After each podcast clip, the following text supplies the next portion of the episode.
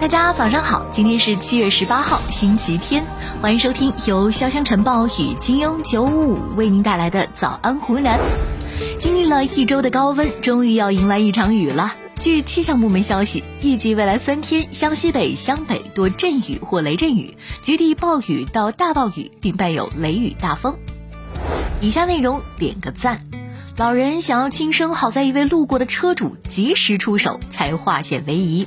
近日，在湖南衡阳云集湘江大桥上，一位老人已翻越大桥栏杆，正准备跳河轻生。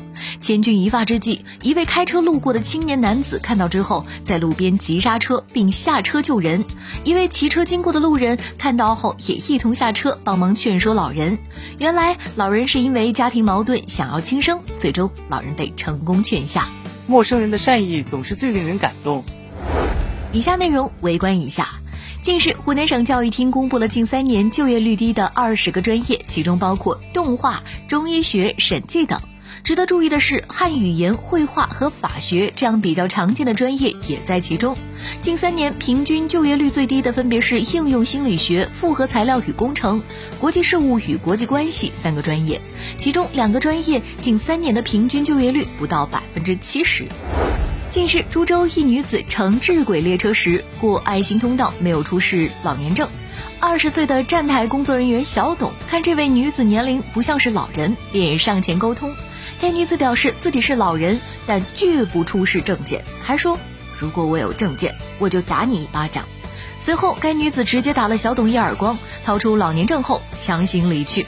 小董报警后要他留下等待处理，女子呢也没有理会。目前警方表示，女子已经找到，案件正在进一步调查中。公司表示，小董在这件事情上体现了公交服务人员的职业素养，给他授予了优服务委屈奖，并发放奖金一千元。被捕后要求必须用手铐铐自己，这样的需求估计民警也是第一次听说。近日，安徽滁州公安就遇到了一位这样的嫌犯。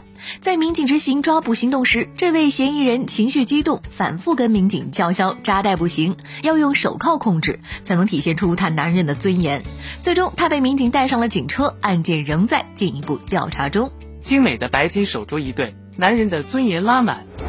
消防控制室是确保消防安全的第一道防火墙，但这里工作人员不好好值班，还用一个假人瞒天过海。近日。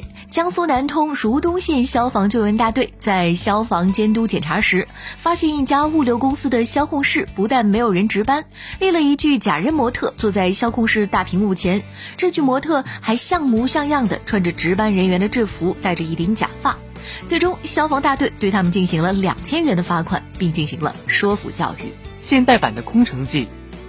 此前曾有网友晒出北京环球度假区购物小票，上百元的三明治汉堡，近三十元的可乐，让许多网友觉得价格高得太离谱。北京市及通州区发改委在回复中表示，商家的定价是市场行为，没法像水电一样统一定价，商家可以自行定价，但不能强制消费。如果定价太离谱，还是会有处罚或者是约谈等一些辅助手段。有工作人员表示，环球影城目前仍在内测期间，等正式营业之后，如果有消费者反馈类似问题，市场监督管理局将会开启相关的调查机制。网友们对此看法不一，有人表示，如果是封闭区域，消费者去选择其他合理价格的产品的可能性很小，区域内已经构成了垄断，应当予以管控。也有人表示，只要不强制就无所谓，大不了自己带东西。对此你怎么看？